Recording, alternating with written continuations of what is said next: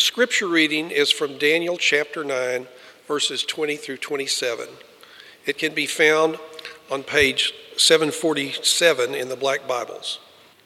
While I was speaking and praying, confessing my sin and the sin of my people Israel, and presenting my plea before the Lord my God for the holy hill of my God, while I was speaking in prayer, the man Gabriel, whom I had seen in the vision at the first, came to me in swift flight at the time of the evening sacrifice. He made me understand, speaking with me and saying, O Daniel, I have now come out to give you insight and understanding. At the beginning of your pleas for mercy, a word went out, and I have come to tell it to you, for you are greatly loved. Therefore, consider the word and understand the vision. Seventy weeks are decreed about your people and your holy city. To finish the transgression, to put an end to sin, and to atone for iniquity, to bring in everlasting righteousness, to seal both vision and prophet and to anoint a most holy place. Know therefore and understand that from the going out of the word to restore and build Jerusalem to the coming of an anointed one, a prince, there shall be seven weeks. Then for 62 weeks it shall be built again with squares and moat, but in a troubled time. And after the 62 weeks, an anointed one shall be cut off and shall have nothing. And the people of the prince who is to come shall destroy the city and the sanctuary. Its end shall come with a flood, and to the end there shall be war. Desolations are decreed. And he shall make a strong covenant with many for one week, and for half of the week he shall put an end to the sacrifice and offering. And on the wing of abominations shall come one who makes desolate, until the decreed end is poured out on the desolator. The word of the Lord. Thanks be to God. Good morning to you. Doesn't that sound like a fun text? Isn't that exciting? I have good news for you. There are so many commentaries you can read about all those details that you think that I don't address this morning in that text. Okay, so we're going to do what we can with it, um, but it, it's, it's, actually a really cool text. And uh, I want us to kind of start as we think about the reality that Memorial Day is tomorrow and um, why we do Memorial Day. You know, we do it to celebrate, to remember um, and there's something about the knowledge of the sacrifice that others have made for us that reminds us of the dignity that we each have and that we need to give to one another. And so we celebrate every year the great sacrifice that those who have fallen for us and served for us um, have done. And as I was thinking about that this week, I came across the first Memorial Day serve, the first Memorial Day celebration. Okay, at least they think so.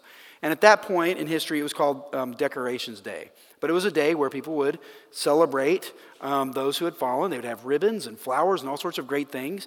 And um, there was a man by the name of David Blight in 1996 who was doing research on um, a, a, book for the Civil War. And he was a professor of American history at Yale University. And Harvard had heard that he was going to put this book together. And so there was a curator over there in one of the libraries in Harvard who um, said, Hey, we have a box full of letters from Union troops that no one's ever looked through that date back to 1865, which is significant because the Civil War ended in 1865, and no one's ever looked through it. And since you're doing research on that, would you like it? And he said, Of course I would. And so he looks through it and he finds lots of interesting things, but two uh, newspapers that he finds in, this, in these clippings and different things in this box both uh, corroborate this event that took place on May 1st, 1865.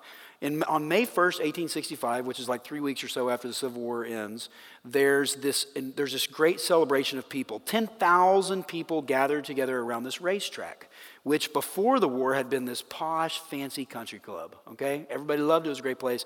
But during the Civil War, it became a prison camp for Union troops. And so many of the Union soldiers died there.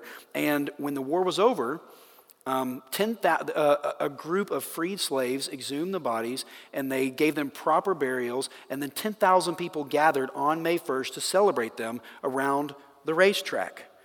most of which were freed slaves. 3,000 black schoolchildren carried bouquets of flowers and sang John Brown's body. Members of the famed 54th Massachusetts and other black Union regiments were in attendance and performed double time marches. Black ministers recited verses from the Bible. Um, and they did all these things. Why did they do this? You know, they did it to honor the sacrifice of those who had died for them. But they also did it because the reward, what happened in light of that sacrifice, would bring generations of blessing. It changed their world, it changed their children's world, it would change the world for their great grandchildren. They remembered and they celebrated, and it reminded them that they were worth celebrating also. Know, it's a celebration about life and freedom. You know, we continue doing that even tomorrow. My kids don't know this yet, but Jamie and I have plans tomorrow to take them to Memorial Park, I think in Sugar Land, and y'all aren't excited about it. It's going to be great, though. We're going to have a lot of fun going there to celebrate and kind of remember together. Um, Daniel chapter 9, that sort of thing sort of happens in verses 20 to 27 in the sense of remembering the great sacrifice that one is going to make, who's going to sacrifice everything, that is going to yield something so beautiful and wonderful for his people. It's actually such an important text um, that if you read it, you begin to become aware of not just who Daniel is and not just that God is aware of Daniel, but you begin to understand what it means for Daniel to know that God is aware of him.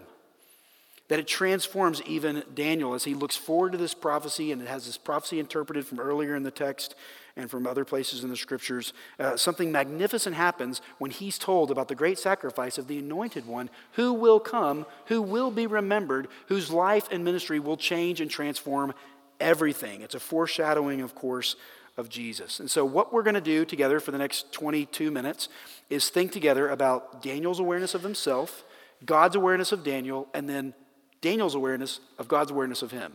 So, it's going to be, we're going to go through this. All right, Daniel's self awareness of himself. What do we see Daniel doing? He's speaking, he's praying, he's confessing his sin and the sin of his people, he's making a plea before the Lord. He does all this at the time of evening sacrifice. Like, does that sound like a familiar experience to you? Daniel's in this context of worship, and though they had not been worshiping in the temple at this point, there was a regular experience of gathering to do what? Commune with God. Daniel is aware that he has a deep need to commune with God. That's really what we do each Sunday morning in this place um, or Sunday evening, starting next week at 5 o'clock, is communing with God with one another. We are, we're pleading together, making pleas to God. We're singing together. We're remembering together. We're being inspired by the reality of what God has told us, who we are, and what He's called us to. And those things shape how we then live. Daniel's doing that. He's communing with God. And because of what Daniel's doing, as we see him commune, we learn a couple things about Daniel. First, that Daniel knows who he is not. He knows he's not capable of getting he and the people out of the situation they find themselves in. There's an element of humility there, but also reality. They're being oppressed. Um, they're in a place where these promises that have been made to them that God will provide for them haven't been fulfilled entirely in Daniel's mind or the people's mind. They're waiting for God to respond. There's calamity and oppression, there's great frustration. And Daniel and the people know that part of that is because there's an enemy out there there's a force out there, but they also know, which is why Daniel confesses his sin, that there's something deep within him that is also causing this dissonance he has with God, his own sin. Now, what the Catechism tells us is that sin is any want of conformity or transgression of the law of God. In other words, it's anything in our hearts that convince us that the will and ways of God are not best for us, lead us to a place we would never want to go if we knew it would lead us there. And yet, how many of us this week, how many times each of us this week, have done things that are not in accord with God's will and His ways because we think there's a better way?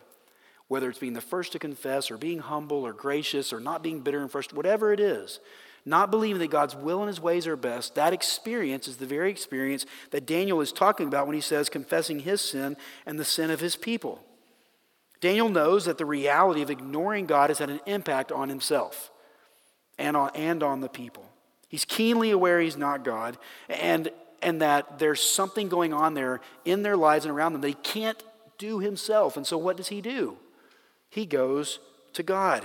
Daniel knows who he is, that he's a child of God, that he has access to God, that he and the people of God are in a pit. And yet, what is Daniel doing? Speaking, praying, confessing his sin, making pleas to God, and doing this at the evening sacrifice, which was like saying a regular time. Daniel and the people know they are the beloved of God. They're remembering God's promises to them, where God says, I will be your God and you will be my people. Not, I'm going to try to be your God and try to be faithful and I'm going to do my best for you, but no, I'm going to be your God. You are going to be my people, and this is the starting place for your existence. This is a really good thing for us to consider. In your own life, if you start with the things that are difficult in your life or the things that are really good in your life to define you, they're going to deceive you. God calls us to start with this fundamental reality You will be my people, I will be your God, and we will go forward. That's who you are. You know, when you're in a, you know, there's enough people in this room where this is, it's true to say, some of you are in very, very difficult places right now. And some of you are in really, really good places right now. And for those of you who are in very, very difficult places, it's easy to forget that God is present. And yet God says, I am with you. And for those who are in really good places, you're like, well, God's fine and whatever, it's good, but things are, life's great, whatever. Well, like God calls us to celebrate the good things that He's given to us. We're all called to remember who God is. We tend to forget. This is a call back to remember regular communion with God, speaking with God, praying with God, confessing our sin, gathering together as we are doing now. Daniel would have remembered this text from Jeremiah 31, where we read, For this is the covenant that I will make with the house of Israel after those days, declares the Lord.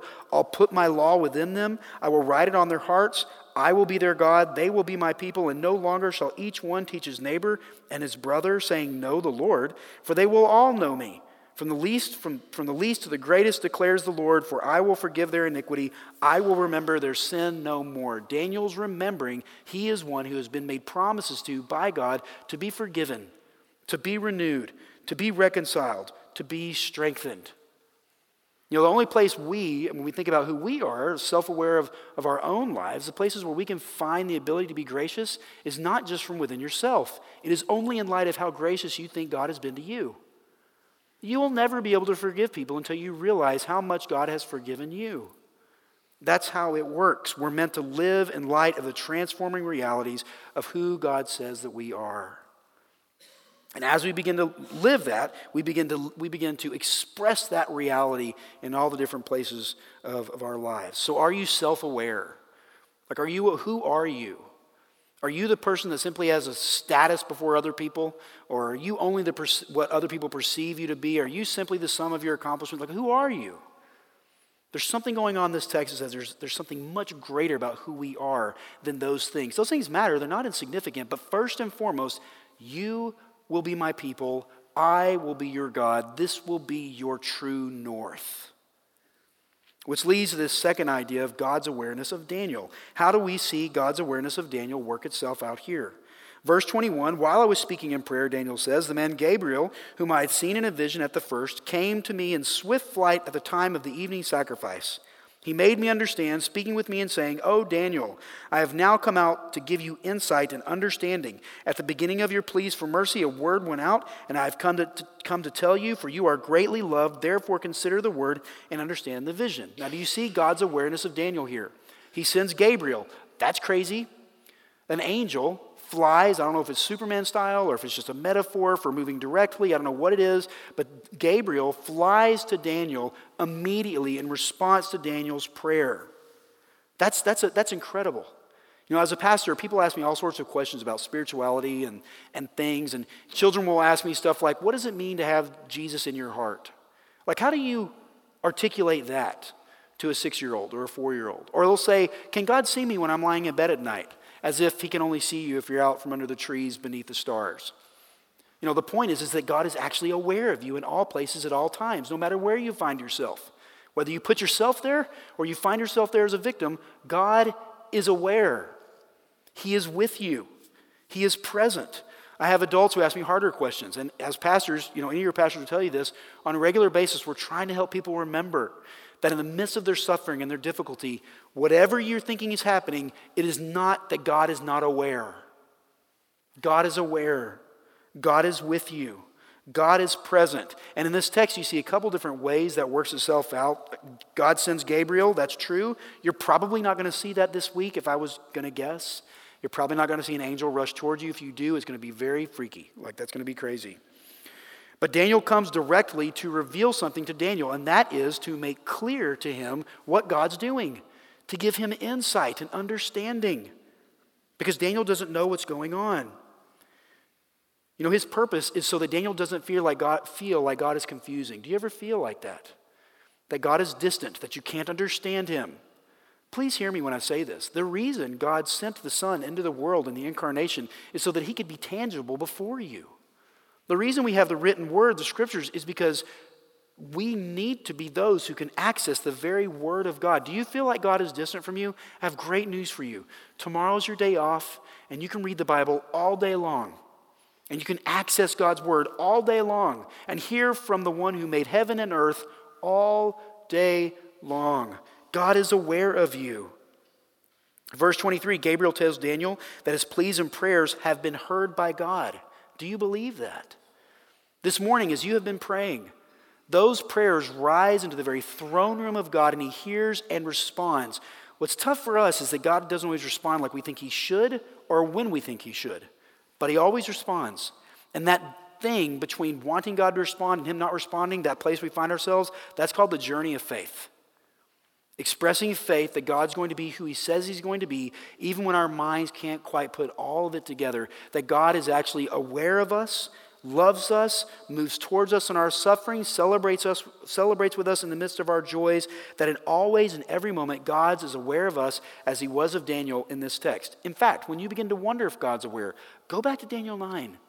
Read how God responds to His people. Be encouraged that God wants you to know Him.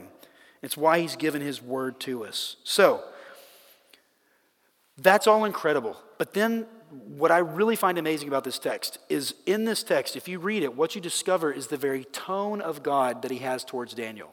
His tone. Now, tone's a big deal, how you communicate with people. Do you know, for those of you who have Alexa, you think it's awesome? We have one, you know, whatever. But uh, their new marketing strategy I just read about this week is Amazon is now analyzing your inflection and your tone when you make requests to determine how much advertising they should focus on you based on the product that you're ordering.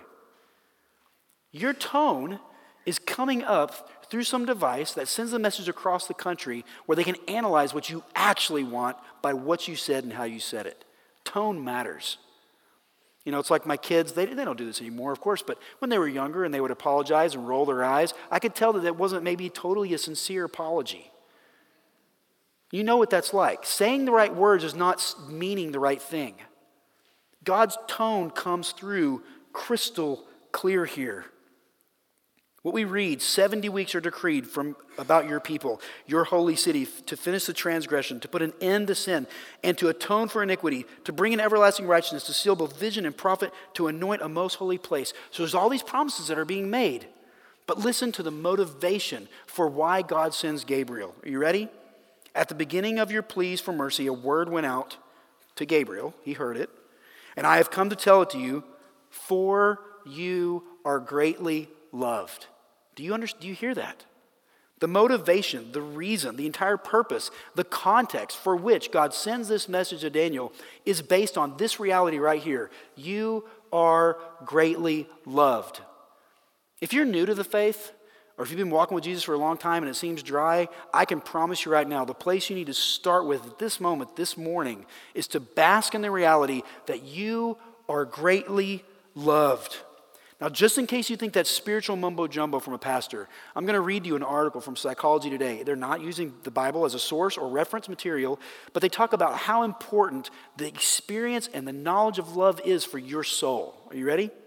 This is what the article says Love is as critical for your mind and body as oxygen. It's not negotiable. The more connected you are, the healthier you will be, both physically and emotionally. The less connected you are, the more you are at risk. It is also true that the less love you have, the more depression you are likely to experience in your life. Love is probably the best antidepressant there is because one of the most common sources of depression is feeling unloved. Most depressed people don't lose themselves, don't love themselves, and they do not feel loved by others. They also are very focused on themselves, making them less attractive to others and depriving them of opportunities to learn the skills of love. Then they go on to list three ideas about what love looks like. Now, I'm not telling you this so you can go calibrate your whole entire life to psychology today. I'm telling you because there's a common grace and reality of who God is and who He's made us to be that you can find anywhere if you'll look. So, then what is love as defined by psychology today in 2012? Number one, recognize the difference between limerence and love, the difference between infatuation and actual quality love. Limerence is that first stage of mad attraction whereby all the hormones are flowing and things feel so right. It lasts on average six months. It can progress to love. Love mostly starts out as limerence, but limerence doesn't always evolve into love, okay? So there's the idea of actual love, not understanding the difference between it and infatuation. That's one important element to love. Number two, know that love is a learned skill. Love is a learned skill. It's not something that comes from hormones or emotions, particularly. Erich Fromm called it an act of the will. If you don't learn the skills of love, you virtually guarantee that you will be depressed. Number three, learn good communication skills. They are a means by which you develop trust and intensify connection. So let's review for a moment God's approach to us in light of what we just read. God's love for us, as we read in Daniel chapter 9, is a true love. It is a lasting love. It is an ageless love, made promises to Moses and Abraham and all the patriarchs leading up to Daniel, as well as to us today. I will be your God and you will be my people. This is not infatuation. This is not a six month affair. This is permanent, ageless, eternal love. Secondly, love is a learned skill. God chooses to love us, to love us perfectly he responds to us, he communicates, as we read in that third idea. He sends Gabriel to make clear to us who he is and his intentions for us. God does not want us to live in the confusion of what he intends for us. What does God intend for you? In the most basic of terms, it starts at least with this that you would know you are dearly loved. In fact, none of the rest of the text even matters if you don't believe that. You are a dearly beloved child of God. God is aware of you. God is interested in you. God is moving toward you. In Daniel's moment of suffering, God is moving toward him. In your moment of suffering, God is moving toward you. In Daniel's longing for renewal, God's moving towards Daniel. In your longing for renewal and reconciliation, God is moving towards you. 1 Corinthians chapter 8 verse 3 says this, if anyone loves God, he is known by God. Do you have any desire to know God? That love for God is evidence that you're known by God. Do you see how that is? God provokes love in us. The experience of love for God in us reminds us that God knows us. God is interested in us having the security of his affections.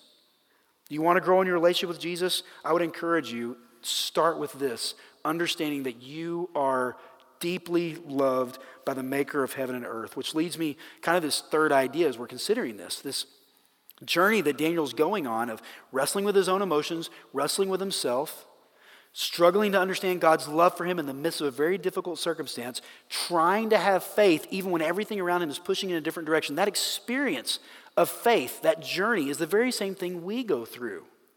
And what it leads Daniel to understand, what it's meant to lead us to understand, is Daniel's awareness of God's awareness of him. Do you really believe that God is aware of you? That he doesn't just know you exist, but he considers you precious. That, that's the message that Gabriel is first bringing to Daniel. He's saying, Look, I need you to understand before we get into all the interpretations of the 70 weeks and, and you know, the desolations and the coming kingdom, the anointed one, and the, all these promises. The only reason this is happening is because you're dearly loved. Daniel's awareness of God's awareness of him. There's something just magnificent about discovering that someone's aware of you, especially when they're really powerful and full of love. Know, it's partly why it was so impressive this you know, past week when we heard about Robert Smith and what he did for the, the college graduates of Morehouse. Did you hear about this? Unbelievable. Um, this, is, this is what part of his commencement address said. This is my class, 2019, and my family is making a grant to eliminate their student loans. He went on to encourage the students to pay it forward to, so that they would be unencumbered as their lives move on. Now, this guy's like net worth is 5 billion, so he's got a lot of money, but $40 million is still a pretty generous gift. And he completely frees them of debt. And what he knew is statistically in our country, 70% of all college graduates will leave with some form of debt. 70%. Of those 70%, almost all of them think it will take them six years to pay off their student loans. In reality, it takes 15 to 20 years. And in one fell swoop, Robert Smith frees these students to be able to move to the next thing, to pay it forward. What's so remarkable to me about that story. It's a lot of money. I mean, that's so much money you, might, you could say a fulfillion. Like, I don't know the difference between that and that number. But what's so amazing to me about this is that he made a real, tangible promise to these students that by fulfilling, they feel free. They feel enabled to do what they're actually, they didn't go to college so they could leave with debt. That wasn't the goal. They went to college to be able to be educated and pursue their life's calling, and now they've been freed to do it. And Daniel, as he hears from Gabriel on what God's plans are, is reminded that God is going to be faithful, that God is going to deliver his people. There's so many exceptional things here. If there's only one part of the prophecy you hold on to, let, let, can I please let it be this? Verse 25, where it talks about the coming of the anointed one. There's all this foreshadowing about who Jesus is going to be, the coming king who will, as we read here in the text, uh, will uh, finish the transgression, put an end to all sin. He will atone for iniquity. He will bring everlasting righteousness. He'll seal both vision and prophet to anoint a most holy place. If you really want to just like take the main point out of that text, and you could spend days and days and days and days and days looking at this text, it's that the anointed one come, comes, does business, and it's really beautiful. He frees his people. There's angelic beings flying around, Daniel conversing with angels. There's this idea of the, the 70 weeks, which is this imagery of fullness. How many days are in a week? Seven. 70 times seven. Like, where have you kind of heard this phrase before? When Peter says to Jesus, How many times should I forgive somebody? Jesus' response, You should forgive them 77 times, right? There's this, there's this, imagery of wholeness and completeness. And the Gabriel lays out this vision about like a half week and sacrifice. There's lots of amazing stuff in there. But it all comes back to this point. The Holy One, the anointed one who has come, is able to fulfill the experience and expression of this promise made to Daniel that you are the dearly beloved, that you belong to the God of heaven and earth that God's plans for his people includes redeeming them and restoring them and renewing them. That's my encouragement to you this week as you head into Memorial Day and you have the day off tomorrow is to is to you know, get up in the morning, maybe read this text, but to actually pause and ask yourself the question, do I really understand that I am the beloved of God? Am I living out of the reality that I am treasured by God? That He approaches me, that He wants to know me, that He wants to uh, grow me and develop me in my life? Or am I living out of another kind of awareness? God's inviting us to live under this great promise that He's made a covenant to us, that He will fulfill it, and that He will sustain us. And as we approach the table this morning, that would be my prayer for you, is that each of us sort of pause and consider what it means for us to be the greatly, dearly loved of God. Let's pray together as we celebrate the supper. Father, this morning as we consider your word and really these incredible promises that, in fact, we are your dearly loved. Father, we would ask that you would inspire us, that you would inspire us to live in light of the fact that Christ died for us, to inspire us to live in the future with the promises of your kingdom coming to bear on earth as it is in heaven. And Lord, that you would catch us up in it, motivated by your love. We ask all this in Christ's name. Amen.